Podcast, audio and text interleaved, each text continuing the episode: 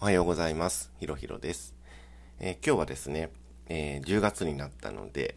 10月、明日ですね、2日にお羊座で満月が起こるんですけども、それを数日で見ていきたいなと思っています。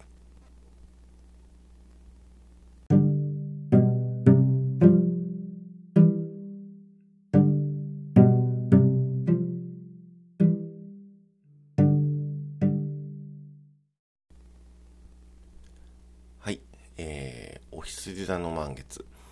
10月2日金曜日の午前ですね、これ。午前6時6分に、えー月はお羊座で満月を迎えます。先ほどメルマガを書いたんですけど、案外思ったよりもスラスラスラスラスラっとメッセージが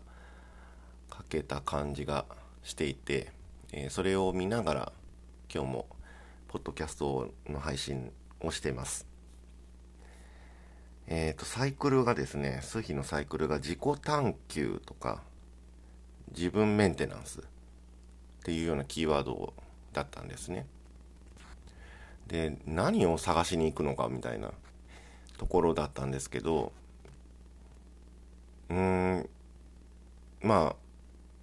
タイトル通り あの、へみたいなプライドはもういらないっていう、結構あの、過激な感じのタイトルが出てきたんですけどね。えーまさにまあそんな感じなんじゃないのかなっていう感じです。っていうのも、ここから先、もうどんどんどんどん流れが速くなってくる感じがしています。体感的にね。というのも、あのー今年いっぱい、2020年、1年間かけて自分の、なんだろう、大事なところの見直しをしている感じがしてるのね。っていうのは、忘れかけてたことみたいな。今までのその、現実世界、現実的なこう社会の中で追い求めすぎちゃってきたことがあったと思うんだ。まあ僕だけじゃないと思うんだけどね。例えば僕らとすごく振り返ってみると、10年前か、もうちょっとかな。で、えーその頃言語聴覚士っていう仕事をしていたんですけど辞めてこちらの世界というか独立開業っていう流れに持ってきたんですけどその頃ですらまだ資格だったり自分を示す看板みたいなものをすごくこだわっていたわけですでそこからの流れの中で癒しっていうテーマの人たちにたくさん出会うことができてで全国に行くっていう流れもできて全国のみんなと会うことができてっていうのをだんだんだんだんあの年を追うごとに活動が広がっていったんですね。でもその時に感じたものって言語聴覚士だったひろひろさんだったり心理師のひろひろさんだったり例えば数秘術のひろひろさんだったりまあそういう看板みたいなもので僕のことを見ている人もいたかもしれないんだけどやっぱり未だに長くあのそばにいてくれたり長く付き合ってくれてる人は僕自身を見てくれてる感じがとてもするんですね。中にはまあ僕の表ばっかりしか見えない人もいるかもしれないんだけど僕隠しきれない人なので あんまり。なので時々プニって出てしまったりとかふわっと出てしまったりとかしてるんだと思う。自分ではあんま気づかないんだけどね。でもそういうのが今年いっぱいかけてそれでいいんだよっていうそういうヒロヒロさんでいいんだよっていうところに落とし込まれてる感じがとてもしてます。でやっぱりさ大人になればなるほどあの弱い部分というか本当は一緒に何々をしたいとかあのこういう気持ちで関わっていきたいとかあとはそうだな身近なこととかで言うと悲しいとか寂しいとか一人でいるのは嫌だとかなんかこうやって声をかけてほしいなとかなんかそういうちょっと昭和時代で言うと甘えとか甘ったれみたいな感じの言葉が出てくるようなね気持ちってみんなそれぞれ持ってるかもしれないんだよね。でもそういうものをいつから感じてたのか分かんないんだけど蓋をしてしまった時期があったと思うの、まあ、多分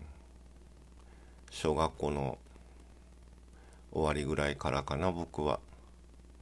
結構僕引っ越しが多かった子なのであのー、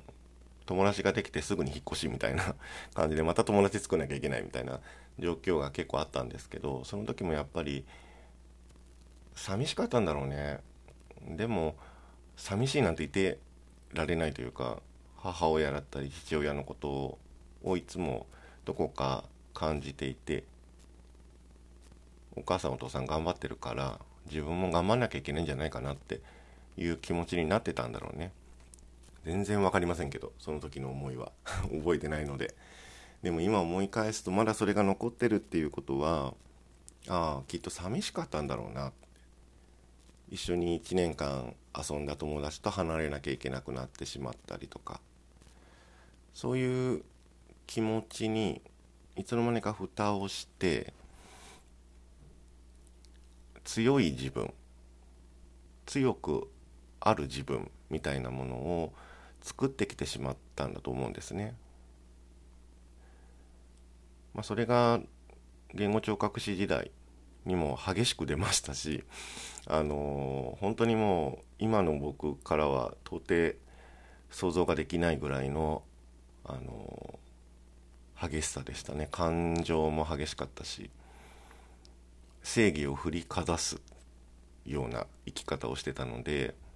相手もきっと傷ついたと思うし僕も傷ついてたんだと思うんですね。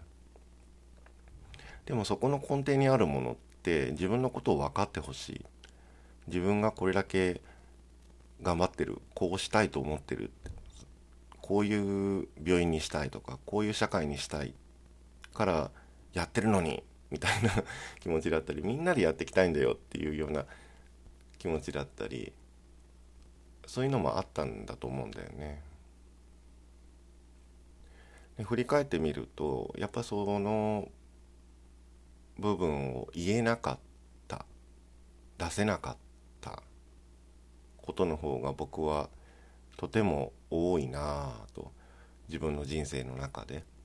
寂しい悲しいあとはこういうふうにみんなでやっていきたい。みんなもこういう気持ちでいてほしいみたいな。そういう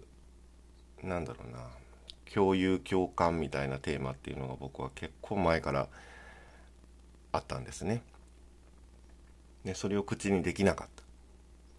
ね、口にできないとどういう態度になるかっていうと大体怒るとかあとはそうだね。激しく攻撃するとか。僕の場合は結構そっち側だった中にはへこんじゃって帰ってこれなくなっちゃう人もいるかもしれないし逆に鬱っぽくなっちゃう人もいるかもしれないしっていうのでそれぞれみんな反応は違うかもしれないんだけど奥底にある気持ちっていうのはなんか似てたりするのかもしれないですね。はい、えー、だんだんこんな風に話してるとまとまりがいつもなくなってくるんですけど、え、そういうこだわってしまって抜け出せられなくなって、えー、自分の弱いと思っている自分を守るためのプライドみたいなもの。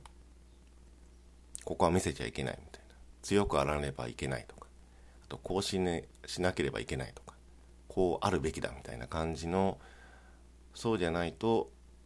こう認めてもらえない分かってもらえない、えー、構ってもらえないみたいな。ものをもういらないだろうと。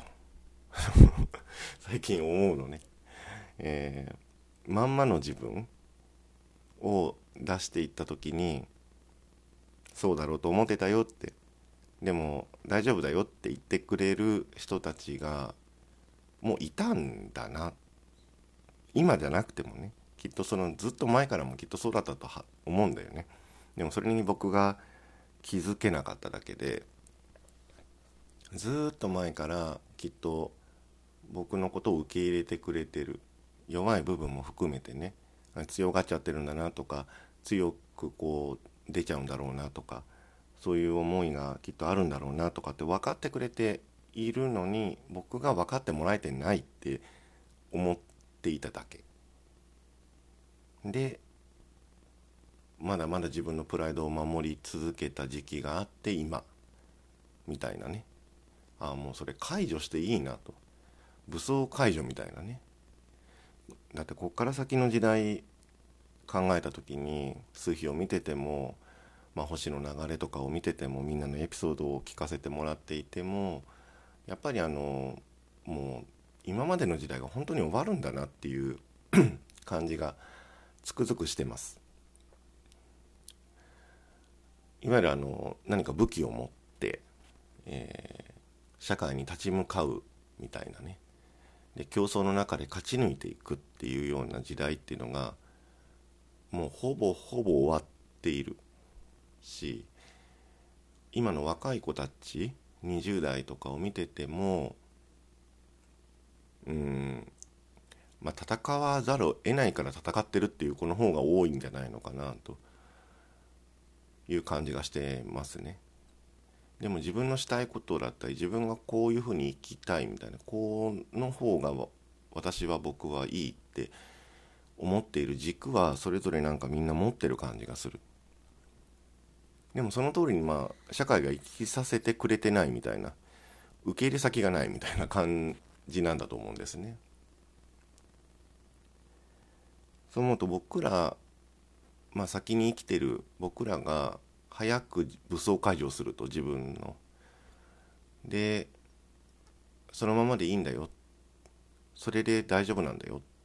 ていうことを自分たちがまず体験して。でその後の子たちも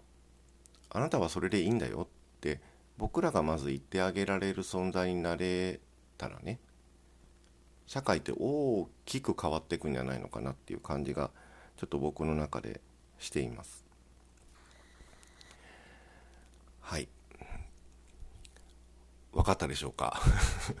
えっとなんか伝わってるのかどうなのか分かりにくい内容になっちゃったかもしれませんがその自分を守るためのへみたいなちっぽけなプライドっていうのをもう僕らは解除する時期が来ていると。で共に手を取り合ってあなたのいいとこはここだよって。僕のいいところはここだよっていうそれで補い合っていく。一つのものを作っていくにあたっても競争する必要がないっていう時代に突入していくので武器を持てたらあのお互いに手を取り合うことはちょっと難しい。そう思うと早く自分からまず武器を捨てると。武装解除する。そして手を差し伸べるっていう行動を僕らが一人一人やっていけたらいいんじゃないのかなという感じがしていますね。もう、ま、自分を守るプライドはいらないかなと。仲間だったりもしくはもうちょっと家族だったりとかああとパートナーとかそういう身近な人たちのために自分の持ってるスキル技術資格学歴まあその他たくさんあるかもしれないねそういうものを使っていける人たちになっていければいいんじゃないかなと思います。はい、えー、ということで、えー、数秘術で見るお羊座満月、えー、へみたいなプライドは、えー、捨ててしまえだったかな。そんな激しい言葉じゃなかったね もういらないか。えー、へみたいなプライドはもういらないというテーマで今日はお話をしてきました。えー、手放すものは自分を守っている自分のためのプライドみたいなものはもうやめましょうと。武装解除をしましょうと。弱いところもひっくるめて全部出していきましょう。というお話です。今日も聞いてくれてありがとう。ひろひろでした。